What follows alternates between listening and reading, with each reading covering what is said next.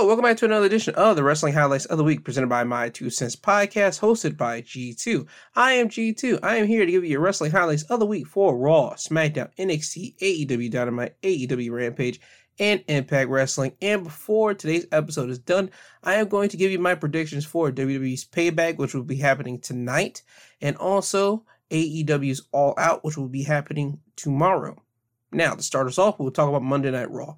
Raw will open up with Sami Zayn going against Damian Priest. Priest would win the match by pinfall thanks to JD McDonough interfering. Now, at the beginning of this match, they would say that Kevin Owens and the rest of Judgment Day would be staying in the back because Sami and Priest wanted it just to be a one on one competition. But JD McDonough coming out here to help out Priest, that was not part of the plan. Uh, Sami will look to hit Priest with a Helluva kick. JD would appear and swipe at Sami's leg. This would catch the attention of Sammy, and this will allow Priest to hit the South of Heaven chokeslam for the win. After the match, JD would get in the ring and raise the hand of Priest. Priest will look at JD and shove him to the mat, and Priest is just yelling at JD, saying, I didn't want you here. I don't like you. I don't need you. Priest would leave the ring, and JD would yell at Priest, trying to get Priest's attention. But once JD turned around, he would see Kevin Owens and Sami Zayn in the ring. Sami and Kevin would beat up on JD. Kevin would hit uh, JD with a stunner. Then Sami would hit JD with a Helluva kick. And Priest would watch all of this from the stage, not helping JD. As a matter of fact, he would watch the action go down and he would just walk to the back. Now, later in the night, we would get a backstage uh, segment between the Judgment Day and Finn is just getting at Priest for letting uh, JD getting beat up, and Finn's telling Priest, listen, JD was out there to help you because let's be honest, without JD being there, you would have lost to Sami Zayn. Now, we would still have Finn and Priest going back and forth with each other as they have done week in and week out. Rhea Ripley will have to cut the nonsense in between the two and tell Priest and Finn they need to get their crap together because at Payback, they have an opportunity to bring gold to the Judgment Day because Priest and Finn will be teaming up to go against Kevin Owens and Sami Zayn for the Undisputed Tag Team Championships. Rhea Ripley would tell both of them that, listen, if Judgment Day doesn't end up with all the gold after Payback, there's going to be some changes being made. So we have that on the table. We probably could see somebody getting kicked out, but I'll get in more into that, at least what I think is going to happen in my predictions at the end of the show, but I digress. Now, after this segment, later in the night, we'll get another segment between Kevin Owens and Sami Zayn, and the main gist of that segment is for Kevin Owens to announce that at Payback, it would be Kevin Owens and Sami going against Finn and Priest, but in a uh, street fight, a Steel City street fight. Since they're in Pittsburgh, they have to name it a Steel City because Pittsburgh's named Steel City. So there you go. Um, after this, the Miz will come down to the ring and he comes out in LA Knight cosplay or costume. He has the gold chains, he has the glasses, the jacket, the t-shirt, the pants, the boots, the whole nine yards. And I'm gonna say the Miz impersonation of LA Knight was almost on point. His "Let me talk to you" was right directly on point. I mean, when he said it, I was like, "Oh, he really practiced that and he got it nail packed." But everything else, you could kind of tell that he was mimicking uh, LA Knight. So again, the Let Me Talk to You was on point, but everything else kind of missing a little bit here and there. Miz would cut the crap and go into talking about how LA Knight is just a, an imitation Attitude Era uh, wrestler, a flash in the pan. Miz would talk about how he's going to face LA Knight at Payback and how Knight is going to lose to The Miz and how nobody will care about LA Knight after the fact because the people don't care about losers, and LA Knight will be a loser at Payback. Now, after this, we have a tag team match. New Day going against the Viking Raiders with Valhalla in their corner. Drew McIntyre and Matt Riddle would be around the ringside area to watch this matchup here. I would like to say the New Day and the Viking Raiders and Valhalla, all five of these individuals, they would uh, wear armbands with Bray's name on it. Again, Raw still paid tribute to Bray Wyatt. They had a Bray Wyatt uh, tribute package on the show. They had a tribute package for Terry Funk, and they even had a tribute package for uh, Bob Barker. So Raw was still paying tribute to Bray Wyatt. Uh, I forgot to mention Kevin Owens. He would wear an armband. There'll be numerous of different people throughout the night wearing Bray Wyatt like armbands. Even the referees will be wearing an armband. Also, during that New Day, not New Day, God, the Judgment Day segment backstage, they will have like a Bray Wyatt t-shirt in the backlight looming. So they're still, again, paying tribute to Bray Wyatt. So that shows you how much Bray really meant to the WWE.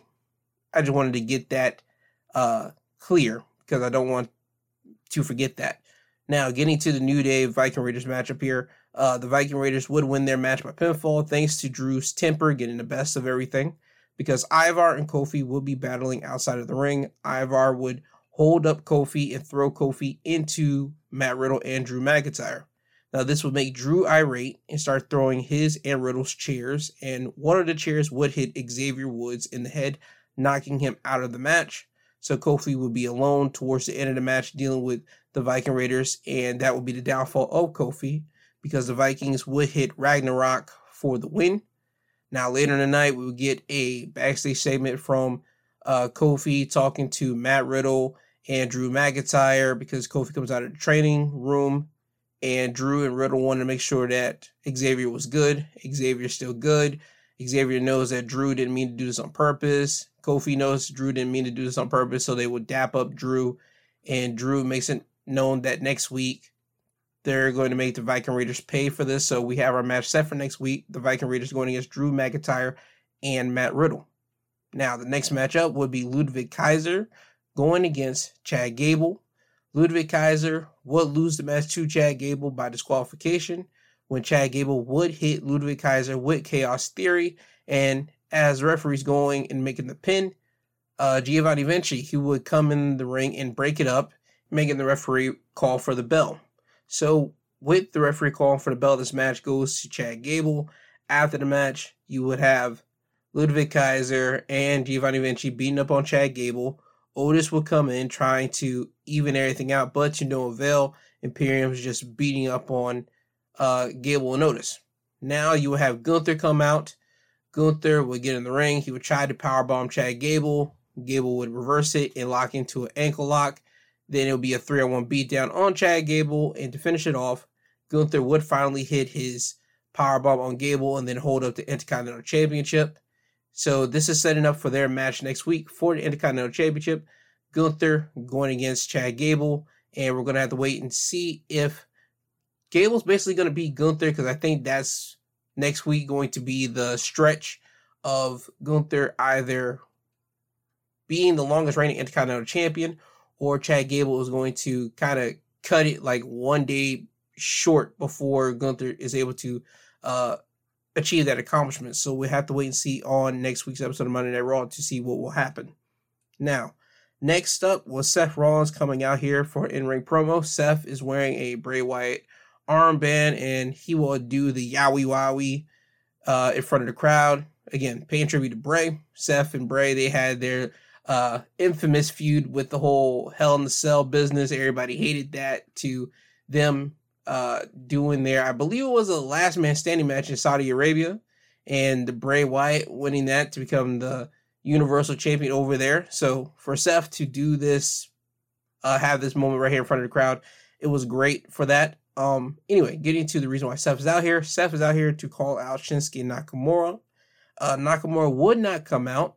However, a video we'll play of Nakamura, and Nakamura is talking about how he's planning on uh, beating up Seth, how he plans on hurting Seth, hurting his back at Payback, and Nakamura plans on being the one to make sure that Seth is going to be helped out of bed by his wife, um, making sure that Seth is going to not be able to walk his daughter down the aisle later in life. Nakamura just planning on trying to break down Seth Rollins at Payback and also take the World Heavyweight Championship. Now, once the video gets done playing, uh, Seth he would turn from being uh, less childish to now be more serious, and Seth would ask, "Where's the old Shinsuke Nakamura? Where's the Nakamura that headlined Wrestle Kingdom?" Well, he said the Tokyo Dome, but you know what he meant. Um, he would ask, "Where's the Nakamura that light the world on fire when he came down to NXT?" Where's that guy? And as Seth was talking, uh, Nakamura, he would attack Seth from behind. He would hit Seth with a knee to the back, and Seth goes down. Nakamura would go up to Seth, hold him, whisper something in his ear, and then he would kick Seth in the face, and that's it. So again, this builds up momentum for their match with each other at Payback, and Shinsuke looks to become the new World Heavyweight Champion. Now, next on the docket, you have Tommaso Ciampa going against Bronson Reed. Tommaso Ciampa would win the match by pinfall by hitting a crucifix bomb for the win. Hard hitting match between Tommaso Ciampa and Bronson Reed, as usual, between these two guys. Um, yeah, no more, no less. Next up, uh, Rhea Ripley and Dominic Mysterio coming down to the ring for an in-ring promo. Rhea's out here talking about how she is the most dominant woman on the Monday Night Raw roster. She's a dominant woman in the WWE. How she is the WWE Women's World Champion. But she does give credit to Raquel Rodriguez for being strong, for being uh, tall, but she isn't Rhea Ripley. Rhea is just basically here trying to talk up her match with uh, Raquel Rodriguez at Payback. Raquel will come out. You'll get a brawl between Raquel and Rhea. Raquel will get the better of it, hitting Rhea with a fall away slam. There would be a moment where Dominic would try to interfere in this, try to come in the ring behind Raquel, acting like he was going to do something, but Raquel would see Dominic and Dominic would like try to back off with his hands up in the air, trying to beg Raquel not to do nothing to him. This will allow Rhea to hit Raquel in the back, try to go for Riptide.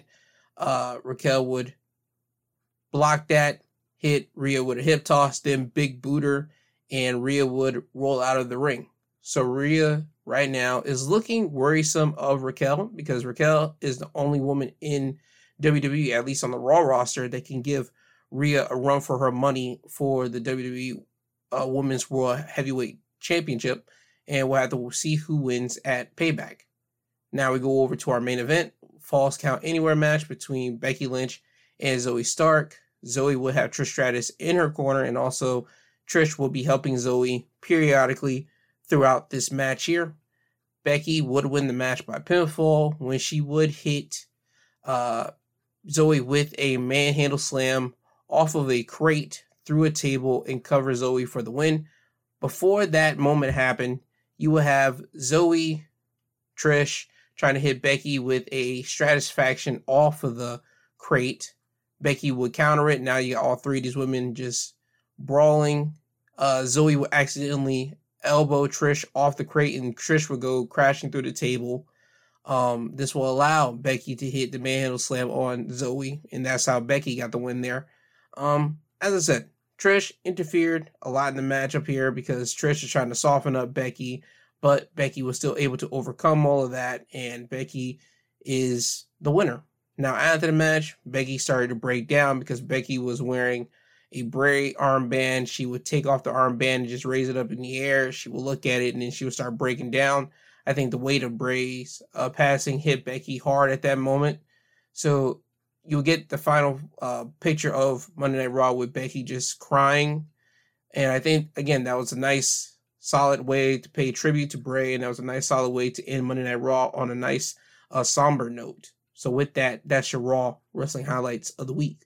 Which moves us on to NXT. NXT will open up with a steel cage match. The Creeds going against the Dyad. Now, if the Creeds win, they are reinstated back into NXT. Um, to start us off, the Creeds would get jumped from behind by the Schism's minions. Julius Creed would already be in the ring with the Dyad, while Brutus he'll be attacked and they will drag Brutus to the back. So at the beginning of the steel cage match, you will see like it's a two on one assault, and Julius would hold his own, but the Dyad would have the numbers too much until Brutus would start just chucking minions from the back onto the uh, entrance stage. Brutus would make his way to the ring. He'll tear off the steel cage door. He'll enter the ring, and now it's a standard two on two steel cage match. And the Creeds would win the match by pinfall by hitting a Doomsday device, but instead of Brutus hitting a double clothesline, Brutus instead would hit the Brutus bomb or Brutus ball onto both members of the dyad because Julius was holding both of them up and after this, you will see Julius and Brutus hit a sliding clothesline onto the dyad to win the match. This was a great way to open up NXT with Julius beating up on both dyad members and trying to hold them off. You got to see some incredible things from Julius. You got to see him uh, perform a moonsault off the top turnbuckle like rope and land on his feet. You got to see him lock in a ankle lock and hit uh, James Drake with a one arm power bomb. I'm gonna say right now, Julius and Brutus. I don't know what more else can they do at NXT. I really don't. I can see them moving on to the main roster. I can see right now if they want to keep them in NXT, I can see them kind of like letting them do their thing as a team, but then periodically have like each member of the dot not diet uh the creeds do their own thing. Like Julius go after the North American title or Brutus go after the North American title and have the other one go after the NXT World Championship because Brutus and Julius they are freak athletes. Those two are able to do things that you should not be able to do. Brutus in general because he's a stockier type guy, still in good shape, but he just stockier. Julius he looks like he has the body wise and the physique of a main eventer if they want to really have Julius be put in that main event spot. But again, that's into the future. But uh, the Creed brothers, they're in NXT now. They've been reinstated. Now, interesting note of this: uh, Joe Gacy and Ava Raine will be outside of the ring watching this match. And once the Creeds won the match, you will see Ava just look at Joe and leave. Ava would leave the ring and walk directly to the back. So it seems that the schism is starting to really crumble here. We didn't get no backstage statement from the schism. We'll probably get some from them next week to show some dissension between this uh, dyad and the schism, but we'll have to wait and see. But the Creeds are in NXT now. Next up, we will have the Global Heritage Invitational. It would display what that means. We have two blocks here Group A and Group B. In Group A, we have Butch, Charlie Dempsey, Axiom, and Tyler Bate. Group B, we have Duke Hudson, Nathan Frazer, Akira Tozawa, and Joe Coffey. Now, in this invitational, each person in Group A will have to face each other, same wise with Group B. And if you win your match, you get two points. If it ends in a draw, you get one point. If you lose that match, you get zero points. Now, the time limit for each match is 12 minutes and the person with the most points in Group A and Group B, one singular person from each group, will face each other on September the 20th, and the winner of that match will be facing off against Noam Dar at NXT's No Mercy for the Heritage Cup. So this invitation is all for that. And the first match of this invitation will be Charlie Dempsey going against Butch. Butch would win the match by pinfall by hitting the bitter end. So Butch now has two points in Group A. Now, after this, we have Ilya Dragunov coming down to the ring to give props to Trick Williams for going toe to toe with him last week. But now Ilya is putting his sights back on Carmelo Hayes and the NXT Championship. But as soon as he says this, Noam Dar will interrupt Ilya Dragunov. Noam Dar and the rest of his Meta-Four stablemates are up on their perch. They took the Toxic Lounge, so now it's their uh, little lounge up there. And Noam Dar would put the spotlight on himself and the global invitational because Noam Dar is someone that just wants the spotlight off for him. Noam Dar would tell Ilya Dragunov that he that Ilya is out here begging for a match with Melo, and that isn't gonna happen. He's a loser. Long story, less long. Ilya will get tired of hearing uh, Noam Dar and Meta-Four speak, so Ilya will look to leave the ring to join them up in their loft. But Meta-Four would tell Ilya, don't do it. It seems as if we're going to get an Ilya versus Noam Dar match next week, but nope. Oro Mensah. Oro Mensah would take the spot of Noam Dar because Oro feels that he owes Noam this, so he's doing this as a favor to Noam Dar. So Oro Mensah would get in the ring with Ilya. They would uh, battle with each other. Ilya will look to hit the torpedo headbutt, but Oro Mensah would slide out of the ring. So we have that match set for next week on NXT. Now, I will be remiss if I did not mention this. They did play the Bray Wyatt uh, tribute here on NXT, and you got a tribute from uh, Joe Gacy. He wore a Bray armband, and later in the night, you'll see Dijak in his match with Eddie Thorpe. He would have hurt and heal on his gloves, which was a nice touch. So to see uh, NXT pay tribute to Bray Wyatt was a good feeling, as well as once they got done playing the Bray Wyatt tribute, the arena went dark.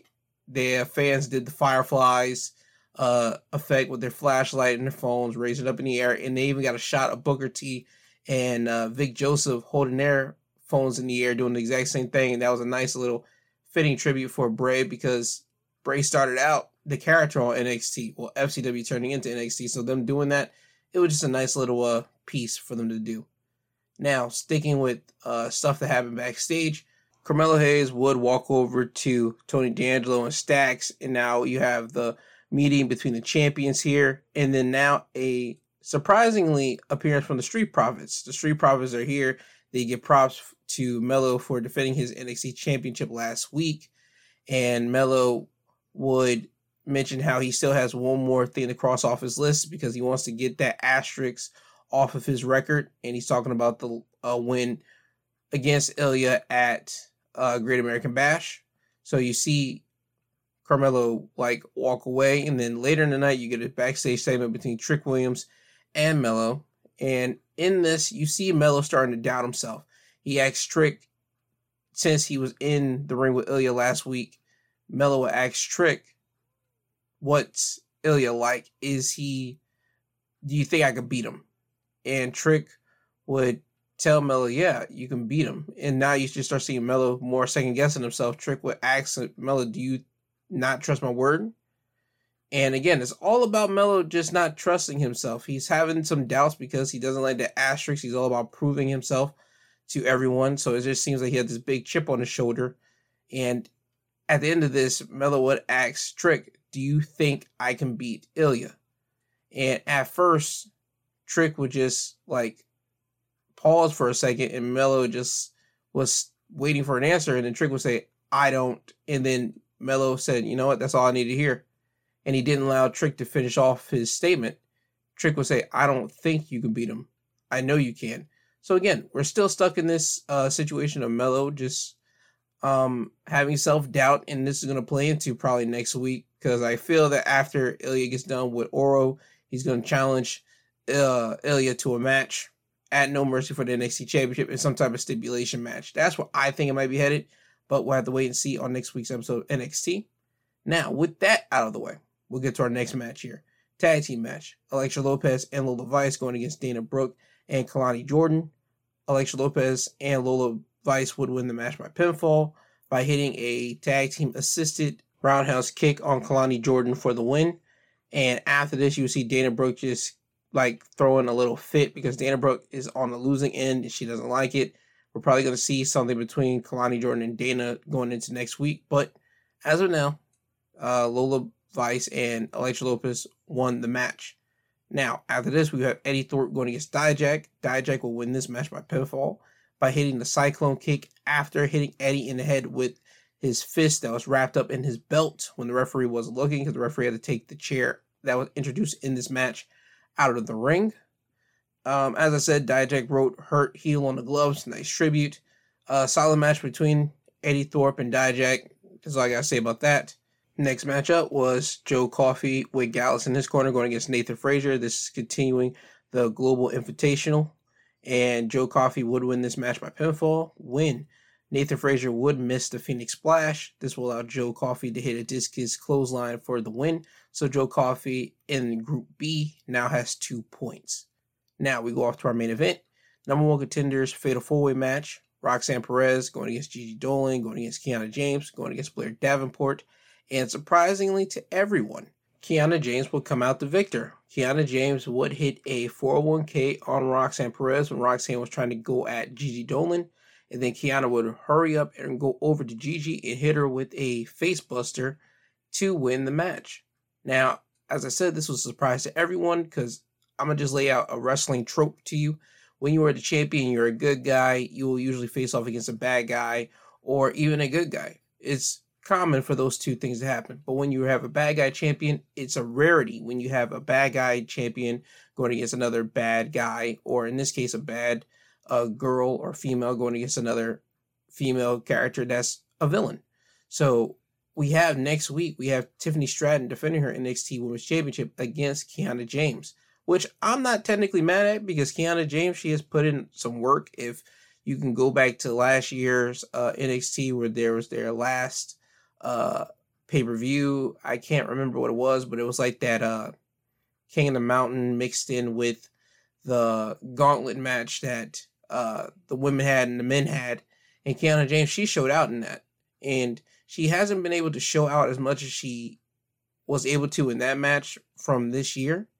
So I'm glad that hopefully next week her and Tiffany are able to light it up in the ring and everybody will put more respect on Kiana James' name, hopefully, but we'll have to wait and see.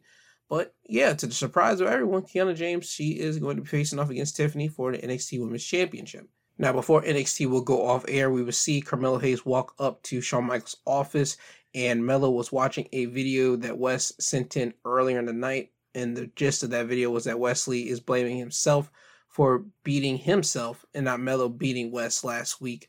So Melo is still taking that as a chip on the shoulder. So you can kind of tell that Melo went into Shawn's office and you can kind of see where this is going. He might want to match with Wes. But again, Melo's taking everything on his shoulders. He's taking everything as a slight. So I can see this becoming a complex for Melo going into next week and probably going into NXT's uh, No Mercy event. But we'll have to wait and see what came of Melo going into Shawn Michaels' office uh, next week on NXT. But with that, that's your NXT wrestling highlights of the week. Now, next up on the docket, AEW Dynamite, we will start off with Jon Moxley going against Komander with Alex Abrahantes in Komander's corner. Moxley would win the match by submission by applying an armbar after a rear naked choke to make Commander tap out. Solid match to open up AEW Dynamite. And one thing I forgot to mention when I started off the Dynamite uh, review, um, Tony Khan did put out a tweet like an hour before Dynamite like opened up.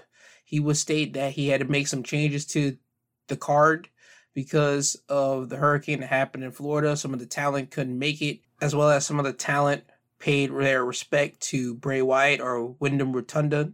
Uh, the talent that did know him, they opted out not to show up on Dynamite this week, so that's the reason why the card got switched up the way it was. But AEW Dynamite still was a great card, as I'm going to read off the rest of the card here. Um, next up will be Chris Jericho coming down to the ring for his promo here. Jericho will talk about all the positives that happened at All In. Fozzy having a big show before the day of the event. Uh, Jericho wrestling in Wembley. Jericho wrestling against Will Ospreay, even though he didn't win. Jericho would say that he would like to talk to Sammy about the way he treated Sammy after the match, basically walking away from Sammy. So Jericho asked for Sammy Guevara to come out to the ring, and Sammy would. Jericho would apologize for the way that he acted towards them and thank Sammy for actually doing something instead of not doing something the way that Jericho thought he did. Because Jericho mentioned that he would watch the match back and see Sammy hitting uh, Will Ospreay in the head with the baseball bat when Jericho had him in the walls of Jericho. So he would apologize for that. Jericho would extend his hand. Sammy would uh, shake Jericho's hand. Then Jericho would start running down a list of things that he could have done or that things that could have happened to make Jericho win at all in. He mentions how Sammy probably could have hit Will Ospreay a little bit harder with the bat. That's when Sammy would stop Jericho and ask Jericho to say that again, and Jericho would. And now we've started getting into throwing insults at one another. Sammy mentions to Chris that maybe if he would have thrown the Judas effect a little bit harder, maybe he would have won. Now we got, as I said before, Jericho and Sammy start throwing pot shots one another, and you can start seeing the tension starting to get high between each other. And it even got to a point that Sammy says, I didn't know I was supposed to leave my wife, my pregnant wife, in Orlando and fly all the way to All In, a show that I'm not even booked to be on, but to be in your corner to help you win, and you still treat me like this. And now we got Jericho telling Sammy that maybe if you continue to listen to me, maybe you'll be wrestling on All In next year. And again, you still feel the tension in the air. It's still thick, and you feel that we're going to get Sammy versus Jericho here. But no, even though we would get a stare out between Chris and Sammy, Chris would be the veteran and he would try to de escalate the tension between them. And Jericho would tell Sammy that, listen, we need to get back to what we are used to, and that's being a team, probably with former sex gods, and going after the AEW Tag Team Championships. So Jericho would tell Sammy, why don't we get back on that road next week as a team. So again, Sammy's still looking at Jericho. Jericho would extend his hand out. Sammy would shake Jericho's hand. They will hug. And apparently they're a team for right now. Jericho and Sammy is a team They're going against someone next week. However, later in the night, Sammy Guevara, he would be having a backstage interview, but he will be interrupted by Don Callis. And it seems that Don is trying to recruit Sammy. Sammy cuts Don off right from the jump street and tells him to get out of here. He knows where his family uh, lies at. He doesn't want to be with Don. And again, I think ultimately we're going to get Sammy Guevara with Don Callis, to be honest, because again, if you see what Don Callis has done for the people that he's been managing, they got into big moment opportunities. Konosuke Takeshita, he's going against Will, not Will, God, uh, Kenny Omega at All Out. Will Ospreay, he just beat Kenny Omega at Forbidden Door with Don technically in his corner, and also he beat Chris Jericho with Don in his corner at All In, the biggest wrestling paid event in history. So I can see Sammy probably leaning over into Don as Don tries to convince Sammy Guevara within the weeks to come on AEW, but we'll have to wait and see what happens there. Now, after this, we get another match is for the New Japan Strong Openweight Championship. We will have champion Eddie Kingston going against challenger Wheeler Yuta. Eddie Kingston would retain his championship by pinfall by hitting a half and half suplex, then two spinning back fists for the win. After the match, Claudio Castagnoli would appear from the crowd, walk around the ring, and help Yuta to his feet into the back. And Claudio would do all of this without looking at Eddie Kingston. Again, Claudio and Kingston, they have a rivalry that dates way back in their time in Chikara and Ring of Honor and even the CZW. They've had this thing between one another, and it just seems it's going to continue to grow and grow. And I think there's going to come to a champion versus champion match between Claudio and Eddie Kingston. At least that's where I think that would make big bucks, but we'll wait and see as time goes on between the two. Next up, half the Ring of Honor Tag Team Champions, Adam Cole. He will come down to the ring here. Adam will talk about All In from winning the ROH Tag Team Championships, then going into the main event, going after MJF, his best friend for the World Championship.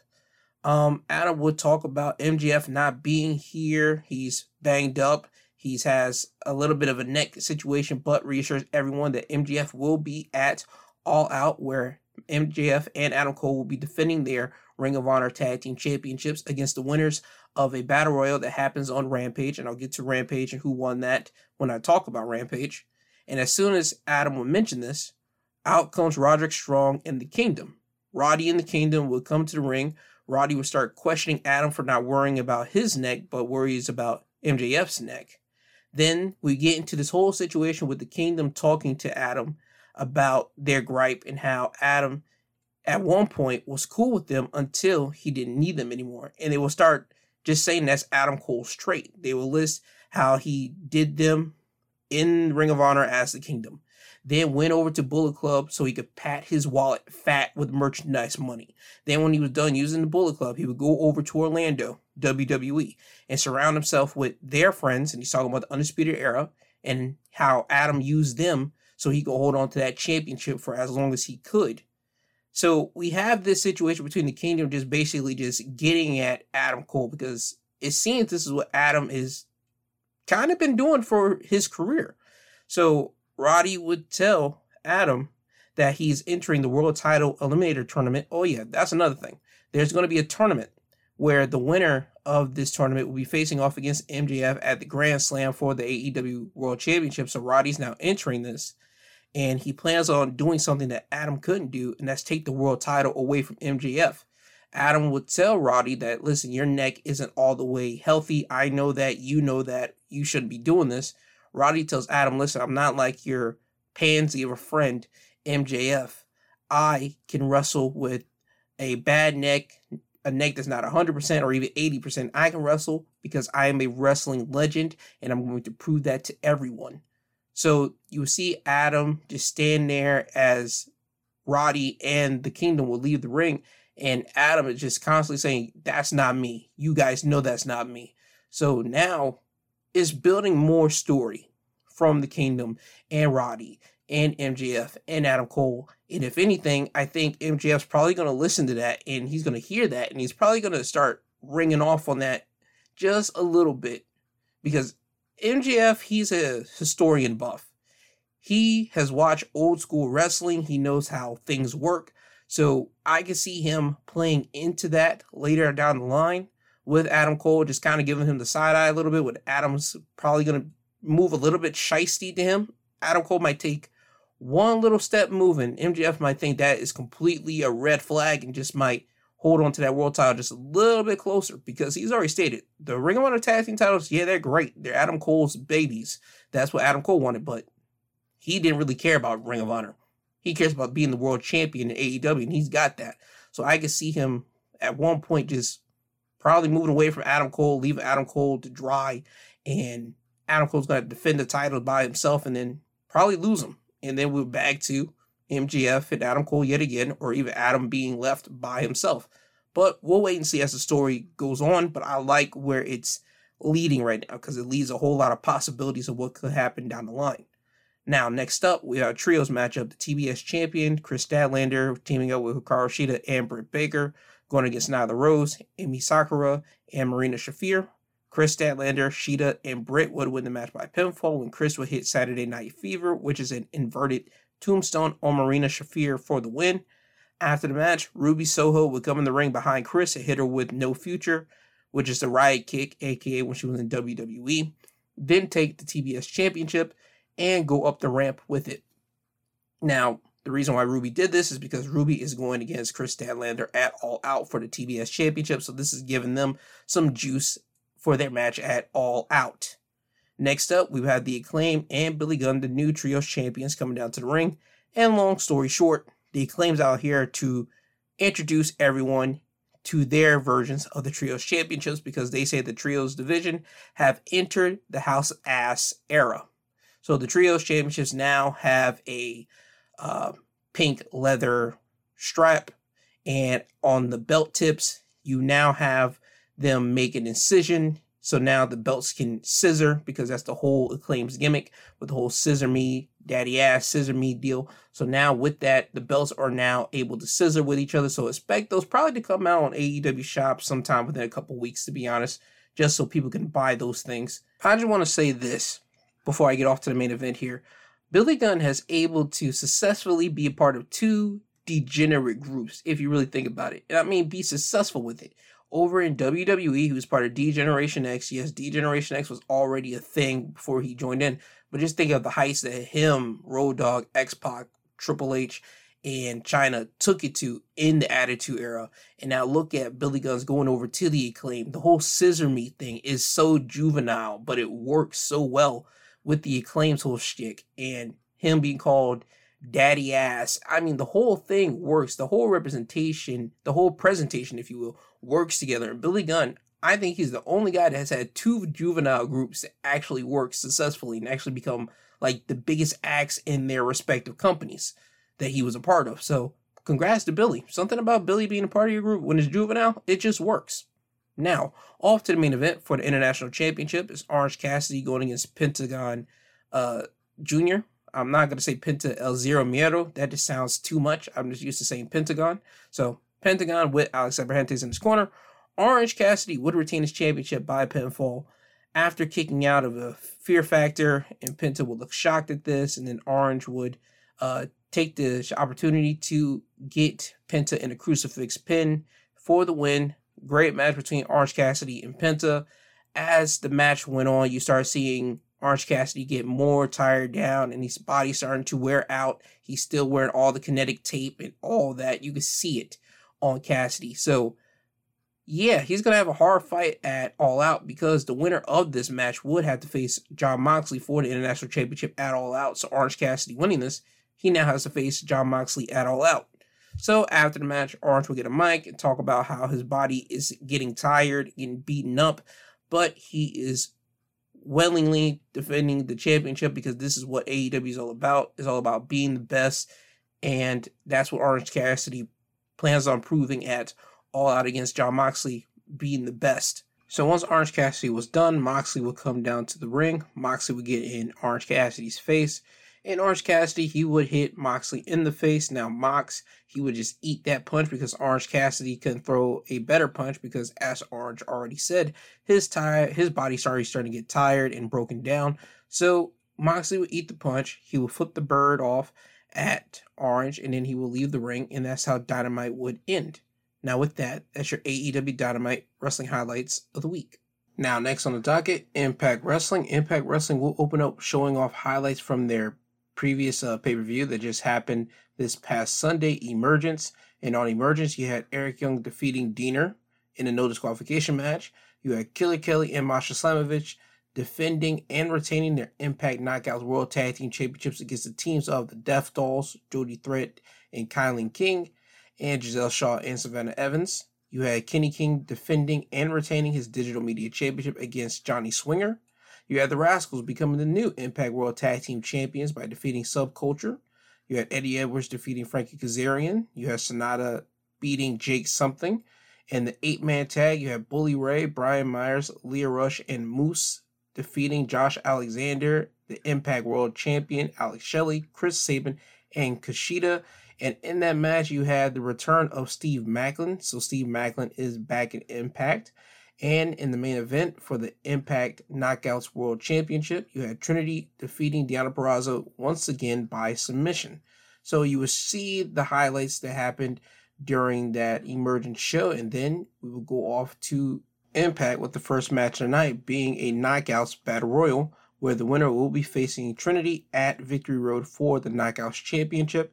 And the winner of this Battle Royal would be Alisha when she would come into the ring sneakily and just eliminate both Kylan King and Jody Threat, where they were trying to eliminate each other. So Alisha would come in and just throw both of them out at the exact same time. Alisha, she kind of rolled out of the ring midway during the match. And after the match, you kind of saw the replay of it to allow people to see how Alisha wasn't eliminated um, earlier in, in the match and how she just basically played possum outside of the ring and underneath the ring so nobody would notice that she was still a participant in the match, which was smart. That's usually a heel tactic that uh, bad guys do in the battle royal. So Alisha will be facing Trinity at Victory Road for the Knockouts Championship.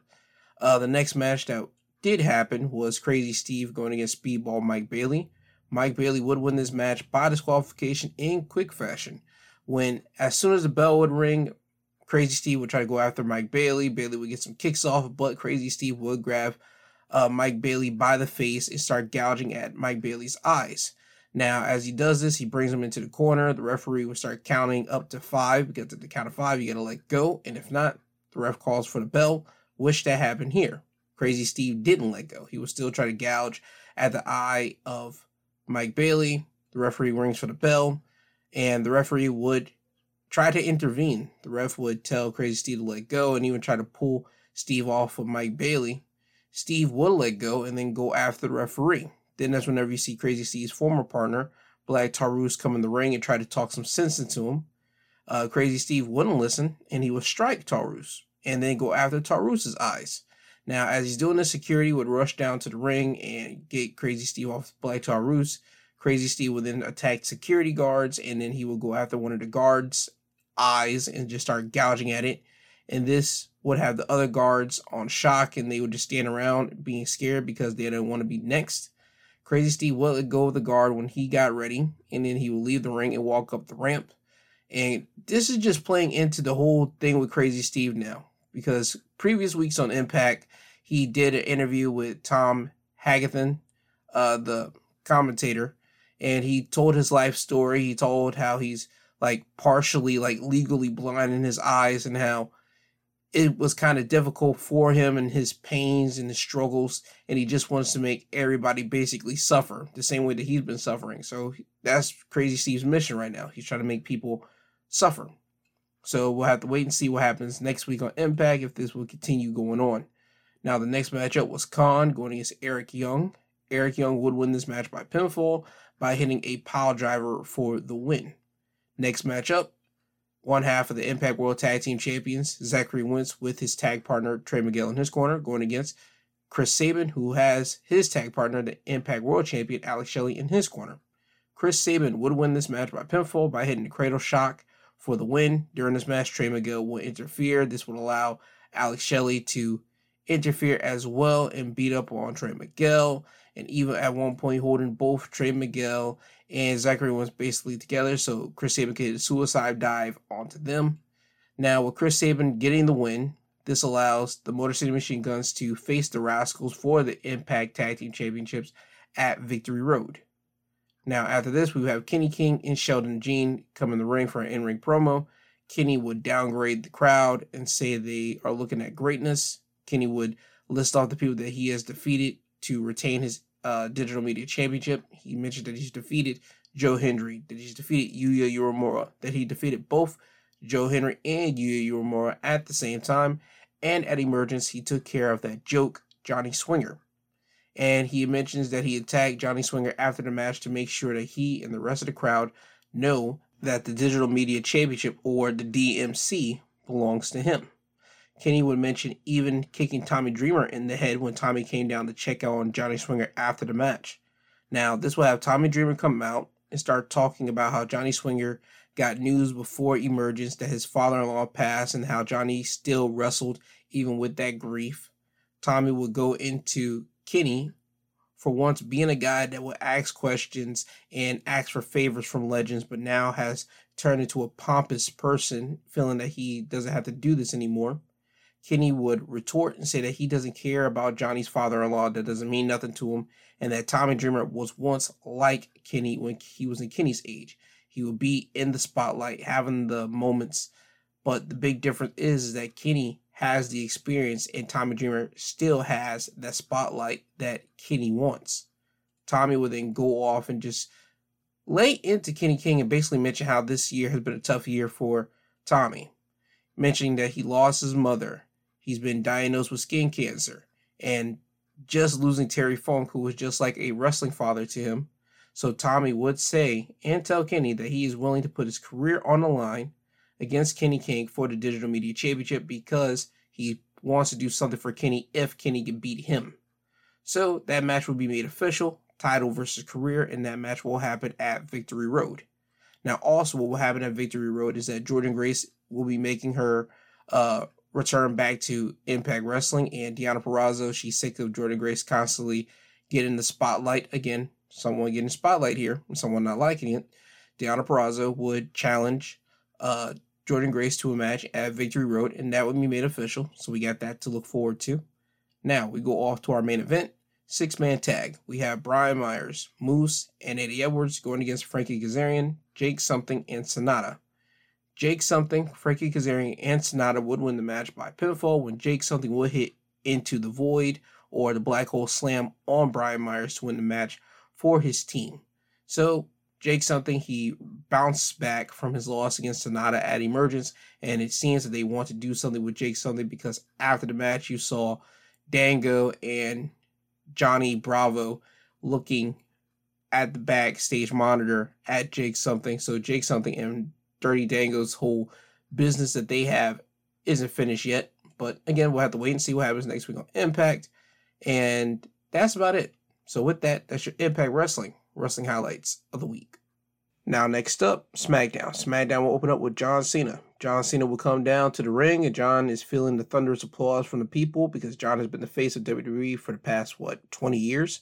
So they have respect for John, and anytime John's been around in WWE, at least now coming back from his Hollywood stint. The fans always love him, and they're always going to show him that uh, respect that he's earned for the past 20 years. So John feels it, and when he gets the mic, he would thank the people. John would tell, well, talk about how every time he enters the ring, he's going to give back to the people. John talks about how he will be around for months, and I think this is because of the strike that's still going on with the actors, even though they're kind of leaning up on that a little bit here and there. They're not going to tell you that, but it's secretly starting to lean up here and there. Um, but John's going to be around for the next couple weeks of SmackDown. Uh, they even have his schedule out for how long John's going to be around on SmackDown, so expect for him to be around for some time. Um, he talks about how he will have his first ever match in India within the following months to come, and he will be hosting Payback. Uh, John will talk about how tonight is going to be epic. He will run down the card and out will walk Jimmy Uso, who is now sporting a new theme. And it's kind of similar to Roman Reigns with the piano playing in the background, but unlike Roman's, um, Jimmy actually has lyrics to his. So Jimmy would come to the ring. The crowd would chant, They want Jey. Jimmy would ask John what's he doing here. Jimmy would say that the people want to hear from a star and that they wanted to know why he did what he did to his brother. Jimmy would insist that he was trying to save his brother from becoming Roman Reigns and from becoming like a John Cena. And Jimmy would say that Roman and John are basically the same person, that they just take, take, and take, and that the only difference is John does his with a smile. John will hear it. John will tell Jimmy that he wanted to tell him this, and he'd been wanting to tell him this for the last three years, and it's the fact that the wrong Uso quit. So Jimmy would act like that insult didn't land, and he would try to like leave the ring, but only to try to sneak attack John with a super kick, but John would catch it and did the attitude judgment on Jimmy. And that's how we end the segment here. So John stands on top, he gets the better of Jimmy, and later in the night you will see Jimmy walk backstage. He's uh, being disrespectful to an employee. Then you see him walking backstage to Adam Pearce's locker room as Adam is talking to Mia Yim, and Jimmy would just be disrespectful. He would say, You wanted to talk to me. And Adam would say, You see me talking to Mia. What are you doing? And then Jimmy would say, Well, you came and wanted to speak to me. So what's up?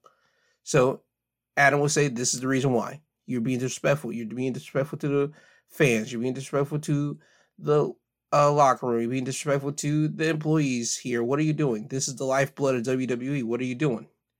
Jimmy would just dismiss that and be like, So that's all you want to call me about? Yep and then that's it.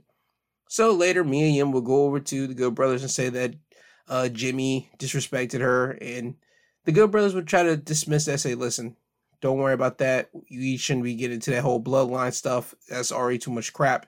AJ would hear this. He says, no, I'm gonna go handle this because this isn't right. So you will see Jimmy about to leave the arena. AJ will walk up to Jimmy and say, Yeah, you're leaving? Go ahead and leave. Nobody wants you here. Jimmy would ask AJ, What's his problem? AJ would say that you disrespected Mia and he didn't like it. So Jimmy would ask AJ what's he going to do about it. AJ would push Jimmy. And Solo Sikoa, he would pop AJ in the back and knock him down. And then he would look at Jimmy and Solo would tell Jimmy that you don't leave the bloodline. We tell you when you leave. Jimmy would just get up, look at Solo, and tell him, I do what I do, and then he just like leave the arena, or at least that's what we think, because that will come into play later in the night. Because AJ will be going against Solo in the main event, and I kind of can guess you already know what's going to happen, but I'll tell you when I get to the main event.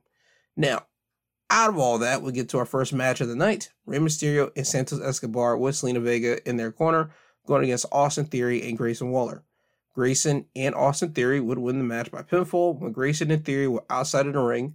Rey and Santos would look like they're going to hit some type of outside dive, but Theory would run in the ring and look to hit Rey, but Santos would push Rey out of the way, and Theory would chop block Santos. Now Rey would get on Theory's shoulders, and both men would fall out of the ring. This allowed Grayson to hit a rolling stunner on Santos to win the match. So now Theory has some momentum going into his payback United States Championship rematch against uh, Rey Mysterio and Grayson Waller. He has some juice because at Payback he'll be uh, have hosting the Grayson Waller effect with the American Nightmare Cody Rhodes. So it was a good night for Theory and Grayson Waller.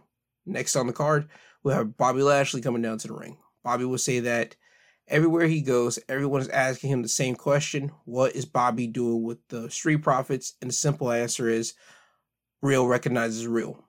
So these three are just here as a collective and they're just here just basically try to prop each other's game up. So with Bobby saying this, that's when the Street Profits would come to the ring. The Profits would tell Bobby that they are grateful for Bobby for showing them the bigger picture and for making them the hottest that they have been in a long time. So the Profits would tell Bobby, thank you for that. Bobby would say, now that everybody's here, he wants to get this mission out. And the mission is that they want to dominate everything. They want power and they want the championships. So you already know what's coming up next. Once Bobby and the Street Profits would make this announcement, Bobby and the Street Profits will leave the ring. And as they're walking up the ramp, Kevin Owens and Sami Zayn would walk out. Sami and Kevin will look at the Profits and Bobby and Bobby and the Profits will move out of the way so Kevin Owens and Sami can have their tag team matchup against LWO's Cruz del Toro and Joaquin Wilde, who also have Zelina in their corner. Uh, Sami and Kevin would win the match by pinfall, with Sami hitting Cruz with a Helluva kick, and Kevin Owens following it up with the stunner to win the match. And after the match, Sami would cut into the Judgment Day saying how at Payback is not going to be a fun night for them. It's going to be a hard night because Kevin Owens and Sami are still going to walk out the undisputed tag team champions. So there you have it there. I have a feeling that that probably might be the case. And we're probably going to get the Street Profits going after, uh, well, Kevin Owens and Sami because they already made their mission pretty clear. They want championships and they want power. So I think that's what we're at next, to be honest with you. Now, after this, we get The Miz coming down to the ring. The Miz will talk about his upcoming match with LA Knight at Payback. Miz will state that LA Knight isn't a star and he isn't the caliber of star that The Miz is or that The Miz was even 10 years ago. So when Miz says this, LA Knight will come down to the ring and start talking to The Miz. And let me just make this short and sweet for you. The gist of this conversation between LA Knight and The Miz was to hype up their match at Payback, but it also was to get some clarity to LA Knight, at least from Miz's vantage point. Because if LA Knight doesn't beat The Miz, LA Knight will be presumed again as a failure, as he has been from failing in entertainment, from being on TV shows, from being on reality shows, and he'll be failing in wrestling. So that's the whole gist of this here. It's time to put up or shut up for LA Knight at Payback. At least that's in Miz words. And to be honest, this confrontation seemed a lot like Austin Theory, John Cena, like their whole story from WrestleMania, at least in the build up for it. Because at that time, if you watch WWE at the time of WrestleMania, uh, John Cena was telling Theory, listen, dude, no matter if you no matter if you win or lose, it's all up to you to put up or shut up. Because if you lose against me, you lose everything. But if you win, you have to follow up and you have to follow up in a big way. So that's what is going on here with Miz and LA Knight, to be honest. Because if LA Knight loses to Miz, he proves to Miz that he's a failure.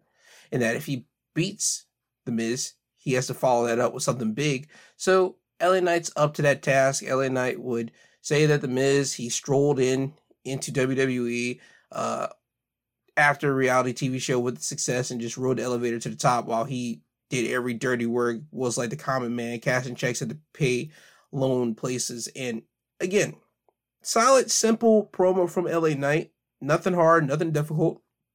Telling exactly what every independent uh, wrestler that gets signed to WWE, uh, how their story goes. But it's just that LA Knight's just on a hotter stratosphere than a lot of the independent stars that get cool called up, to be honest.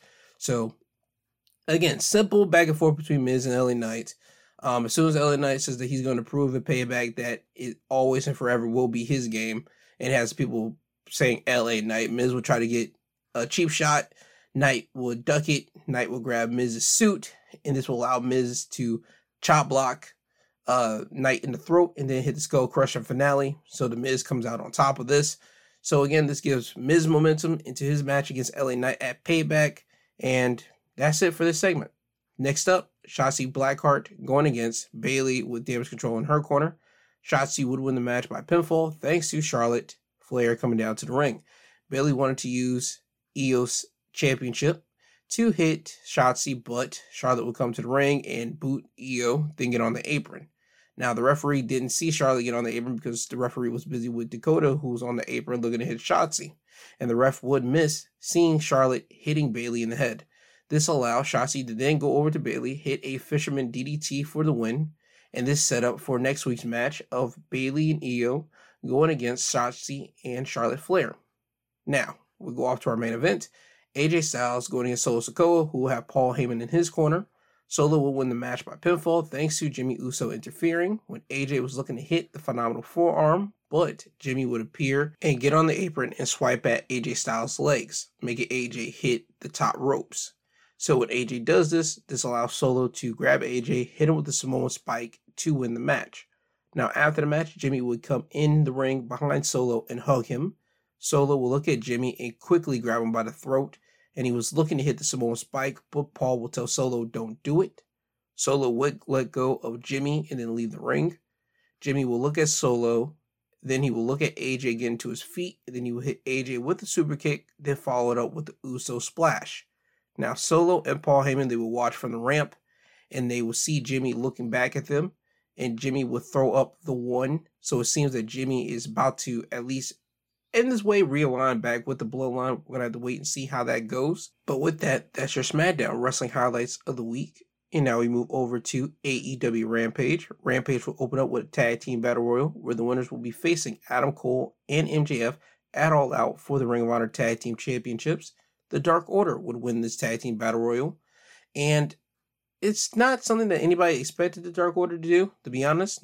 I don't think anybody expected the Dark Order to win this matchup here. Everybody probably expected Aussie Open or probably even the Best Friends or maybe even, to be honest with you, probably the Hardys. But Nope, the Dark Order won this. So the Dark Orders will be facing uh, MJF and Adam Cole at All Out.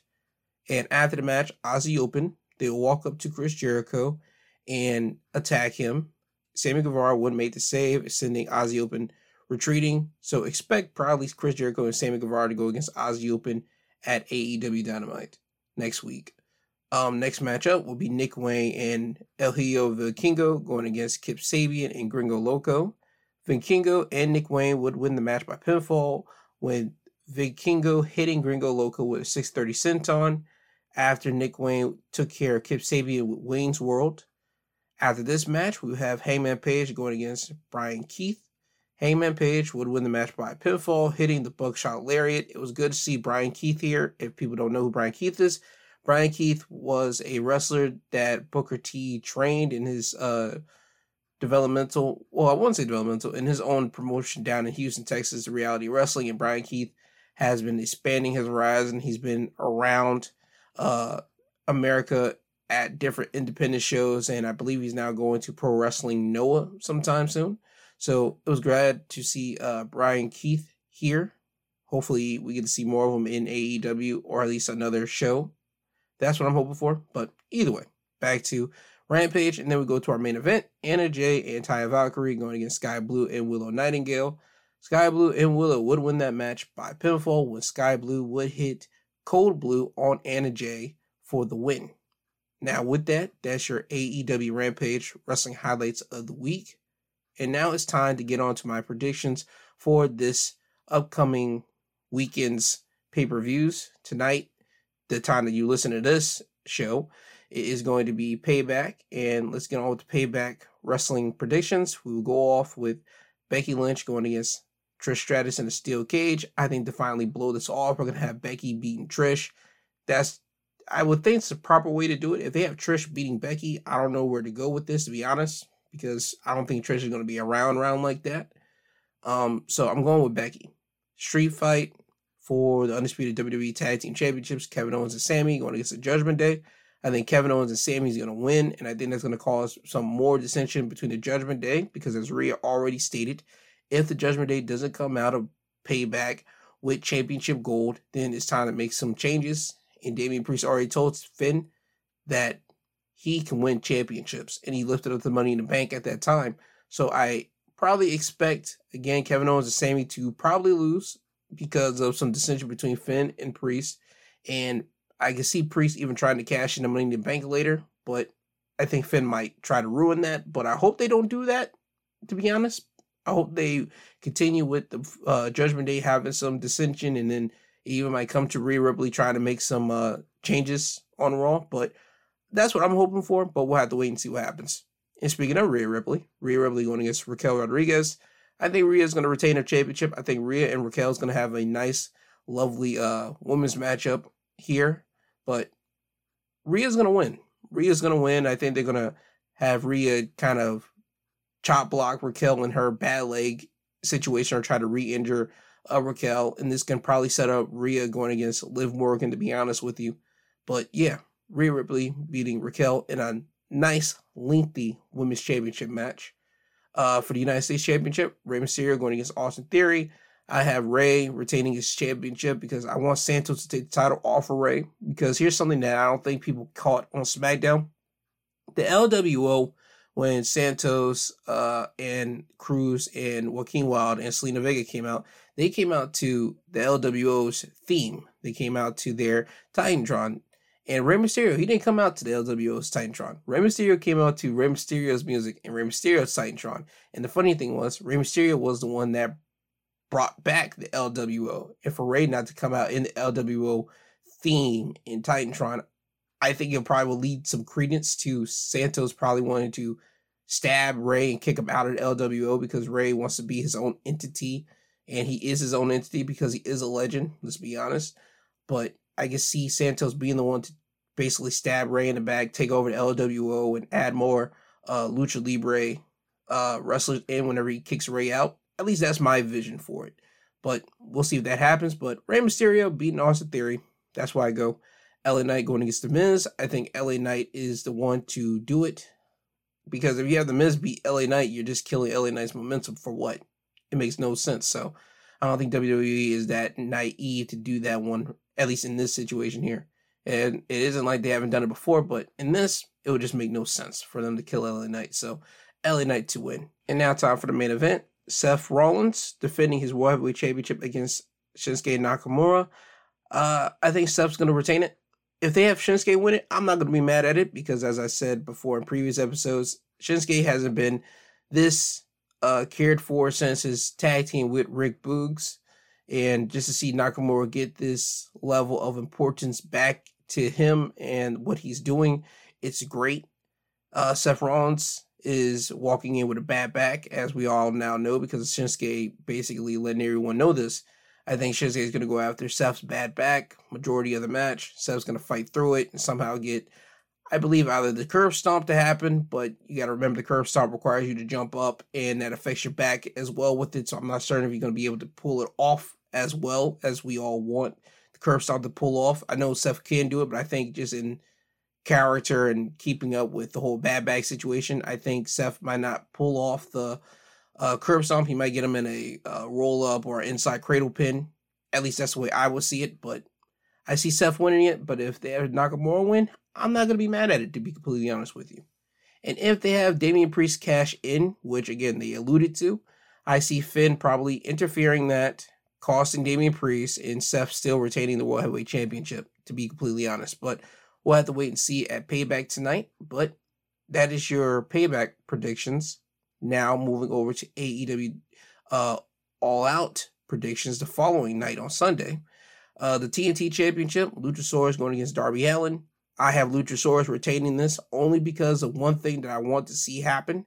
I want to see Darby go against MJF at full gear for the AEW World Championship because I think Darby should be the one to take the title off of MJF because they can incorporate a lot of things with MJF and Darby Allin, their whole story of two years ago, MJF and Darby starting off all not all out, God, full gear and having a good match. And that was the beginning of the whole headlock headlock takeover uh, business between the two. And they brought that back even at this year's Double or Nothing because Darby was constantly trying to beat MJF with the headlock takeover so I can see Darby and MJF running that back and this time for the AEW World Title at Full Gear if they want to play that.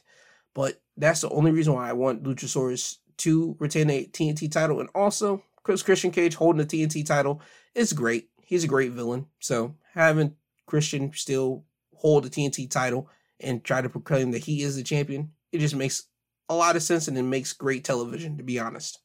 Next up, Miro versus Powerhouse Hobbs. Uh, I see Miro winning this. Powerhouse. I love Powerhouse. He was the guy that I wanted to be highlighted a lot this year. So, um, for him to get this match against Miro, that's going to be a great look for him. However, Miro hasn't been on a pay per view in what I think legitimately since All Out last year. And for Miro to be back here in a pay per view spot, I think Miro's going to beat Powerhouse Hobbs. And I think those two are going to have a great like big guy versus big guy style match, but I've had Miro winning this. Kris Statlander defending the TBS title against Ruby Soho. I have Kris retaining. Kris hasn't done enough with the TBS championship, especially since she was the one to beat Jade Cargill for the TBS title. I think Kris needs to hold on to it, make a long, lengthier reign, have the TBS title feel important. I think her and Ruby going to have a good match here, but I just have a feeling that Kris is going to retain it if they have Ruby win it, again, this is another Shinsuke Nakamura situation. I'm not mad at it because then you will have the story of the outcast having two members uh, holding championships and Toni not, and that could really be the breakup of the outcast. Have a nice uh, dramatic segment between the outcast of them just breaking up. But we'll have to wait and see about that. Now, on to Kenny Omega versus Konosuke Takeshita. Uh, I have a feeling that Kenny's gonna win this since Takeshita beat Omega at All Out. I think this is Kenny Omega's time to get the uh, win back. So that's the reason why I'm going with Kenny Omega. Bullet Club Golds, uh, Austin Gunn, Colten Gunn, Jay White, and Juice Robinson going against FTR and the Young Bucks in an eight man tag. Um, we just had Bullet Club Gold beating the Golden Elite at All In. And now we have them basically running it back, but this time with a different team of the Young Bucks and now including FTR. I'm still going with, you know what? I bet it against FTR at the last pay per view, and I'm going to do it again. Bullet Club Gold. I have a feeling that Bullet Club Gold is going to beat uh, FTR and the Young Bucks because the Young Bucks they didn't shake FTR's hand and they said they were, were not. They didn't shake FTR's hand at all in because the emotions were high. They just thought they were going to win. I think they're to be more villains towards FTR because FTR has something that the Young Bucks want, and I think there's going to be the root of jealousy to still brewing between FTR and the Young Bucks to continue that tag team rivalry that FTR and the Young Bucks want to have legitimately. But yeah, Bullet Club Gold winning is not a bad look. It will do great for Bullet Club Gold. So I'm going with them. Uh, Adam Cole and MJF versus the Dark Order. I think this is an easy slam dunk. Adam Cole and MJF. If they lose to the Dark Order, I'm going to be questioning all wise because they just won it. It's quick for them to lose it. You got a nice, lengthy story to still build between Adam Cole, MJF, the Kingdom, and Roderick Strong. You still got some time to build more onto that. So I think this is one of the easiest predictions right here. Adam Cole and MJF to beat the Dark Order, but I expect the Dark Order to have a good match with Adam Cole and MJF. Um, Samoa Joe going against Shane Taylor for the Ring of Honor Television Championship. You know what? I want to go with Shane Taylor. I want to go with Shane Taylor here. I like Samoa Joe, but Shane Taylor, he's been a guy that I've liked for a long time on Ring of Honor. He was a guy that I wanted to see on Ring, not just Ring of Honor television, but AEW television. And for him to get this spotlight on him at All Out against Samoa Joe, I think Shane Taylor is going to pull out everything that he can. And hopefully he beats Samoa Joe, to be honest with you. Samoa Joe, he's been a solid TV champion, but I think the TV title needs to go back to Shane Taylor, and Shane Taylor needs to just start beating up on people. And with Samoa Joe being on Collision, I think Samoa Joe can go after another championship, probably even international championship. That's just my thinking. Um, tag team matchup: Eddie Kingston and Kazuchika Shibata going against Claudio Castagnoli and Wheeler Yuta. You know what? I'm going to go with Eddie Kingston and Shibata here. Uh, Claudio and Wheeler Yuta, they had a nice all in moment, but they didn't end up winning.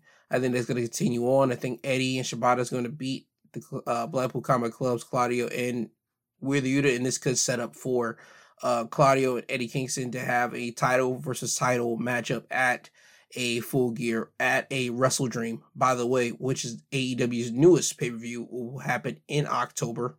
So I could probably expect that match to happen there. And if not, they could build this up to final battle between Eddie Kingston and Claudio Castagnoli. But we have to wait and see for that. But that's the way I think about it. And off to the main event, I think, which will might be the main event, to be honest. Orange Cassidy going against Jon Moxley for the AEW International Championship. And you know what? I say we need to probably give the belt to Jon Moxley. Jon Moxley uh, has proven to be the face, legitimately the face and heart and soul of AEW. Um, him beating Orange Cassidy, I don't think it's going to be bad for Orange Cassidy. Orange Cassidy, he's already said that he's been broken, battered, and all this stuff, all in all. And for Jon Moxley, one of the sickest guys and one of the most brutally like brawlers, and also like uh take you apart piece by piece type of guy. He, I think, will be able to take the title off of Orange Cassidy, but I think he might do it and then like give Orange Cassidy some respect after the match because I don't think Jon Moxley hates Orange Cassidy. I think that he just wants to beat the piss out of someone, and then once he gets a great fight from them, he'll show them respect. And I think Orange Cassidy is going to give Jon Moxley a great fight at All Out, and Orange Cassidy is going to get Jon Moxley's respect. So Jon Moxley taking the title off of Orange Cassidy, and we could probably even get Samoa Joe versus Jon Moxley. Who wouldn't want that? So, yeah, Jon Moxley winning the AEW International Championship, have Jon Moxley start building up the AEW International Championship off of the work of a pack and off the work of Orange Cassidy. He can start defending it everywhere with Jon Moxley showing up at mad different independent shows and he can just start defending it there, there, and there. So, yeah, Jon Moxley, take the title off of Orange Cassidy. And tonight on Collision, I don't know if it's gonna happen or not. Ricky Starks is supposed to challenge uh what's my man's name? Uh Steamboat. Ricky Steamboat to a strap match all out. I'm not certain that's gonna happen because Ricky Starks check going against Steamboat as an old man in uh, a strap match. I don't expect it to happen. If we do get CM Punk popping up, and again, there's been some controversy between CM Punk and Jungle Boy. We don't know if Punk has been suspended after the whole, and again, this is all alleged of CM Punk and Jungle Boy having a confrontation backstage and whatever the crap made it happen there. We don't know if Punk has been suspended. We don't know if Jungle Boy's been suspended. Nobody knows of anything. But I think Punk might pop up and beat up technically on Ricky Starks, and we might get a Ricky versus CM Punk strap match at All Out. I'm gonna go with CM Punk because CM Punk beating Ricky Starks in Chicago is not gonna hurt Ricky, and the Chicago crowd is gonna love CM Punk. And if we don't get any CM Punk on All Out, I have a feeling we're gonna get some CM Punk chance throughout the rest of the night, and it's not gonna look good on AEW to be, uh, to be honest with you, it's not gonna look good on them because again, nobody knows if he's suspended, not suspended. And the Chicago crowd, they are really, really vicious. They really, really want what they want. And when they want CM Punk, since you have CM Punk on your roster, best believe people are going to be chanting CM Punk. So I hope AEW management can figure that out by tonight on Collision. So by Sunday, you'll know what's going to happen. But we'll have to wait and see. Now, with that all being said, it's time for me to get you guys out of here. Just know you will be getting a Sunday episode still with the news that I'd cover, but you will be getting a review of Payback and All Out on Monday. So you'll be getting a uh, episode of both of those events on that one episode. Just want to let you guys know what's going on with that. So, with all that being said, I hope you guys have a great Saturday. Hope you guys are careful. Hope you guys take care of yourself. Please be safe. This is Labor Day weekend. A lot of people are out there on the road, so please be safe. Don't be a dick to anyone. Have a great weekend. You'll hear from me again, as I said, on Sunday. And if you don't hear from me then, you'll hear from me on Monday with the pay per view reviews. And if not, you'll hear from me again on Wednesday with the midweek uh, breakdown. So, with all that being said, I love you all. I thank you. Please be okay. Please be safe and I'll check you guys later. Just give me the reason every day is the season. Believe it, well thought out, strategic, staring in the mirror,